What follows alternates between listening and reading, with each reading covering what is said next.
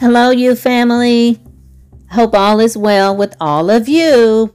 Today, I want to talk about controlling anger. Anger is an emotion that is caused by either internal or some external events. And our anger can be towards a person, uh, organization, an event like a sporting event or traffic or something like that. And I want to just talk about some techniques or some tips to help you to stay calm if you have an issue with anger. But before I get into the tips, I want to talk about what anger really does. Anger is one of those emotions that is very volatile. And anger is one of those emotions that if you don't get control over it, it will gain control over you. And anger can cause you to not think clearly. Anger can cause you to make bad choices and decisions. Anger can cause you to be a very lonely person because nobody really wants to be around a person who cannot control their temper or who is always angry. Anger will attract other angry people or other angry situations to your life. Anger is one of those situations that can block you, that can become an obstacle in your life, that will prevent the flow of positive energy and goodness flowing to you. Anger is very self-destructive. So anger can really just make you appear to be something that you're really not. Because when you become angry, your disposition changes. For some people, not only does their character change, but even their physical appearance changes. Their voice changes. And, you know, you should never, ever make any decisions when you're in an angry state of anger or that emotion is with you. You should never make any decisions, especially any permanent ones, when you are angry. Um, you should always wait until that emotion has passed. Now, anger is an emotion that is instilled in all of us, but it is not an emotion that should be a priority in our lives. There are times when we need that emotion of anger, okay? And then there are times that when we use or when that emotion comes up, it's for a purpose for that time, and then it's gone. But if you allow anger to linger and linger, it turns into unforgiveness. It turns into resentment. It turns into hate. And then you start drawing all of these other dark, low frequency energies to your space, and it will affect your life. So, the first thing you want to do is to check yourself. You cannot make smart choices while in a state of negative emotion like anger, right?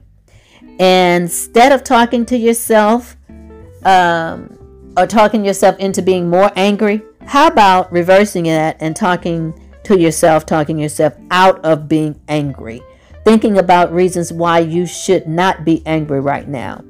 You know, anger is like uh, an eruptive volcano mountain that's about to explode, right?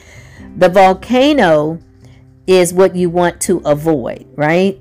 Um, but instead of avoiding the volcano, how about avoiding even climbing up the mountain, if that makes sense? Instead of waiting until that emotion of anger comes, how about trying not to put yourself in situations whenever necessary that will cause anger to show up? Or how about staying clear from people that you know will push those buttons and cause anger to rise up? So that leads me to the next tip. You need to identify, identify those things, pay people, places, or things that can cause that anger to rise up. Also, identify the warning signs, right?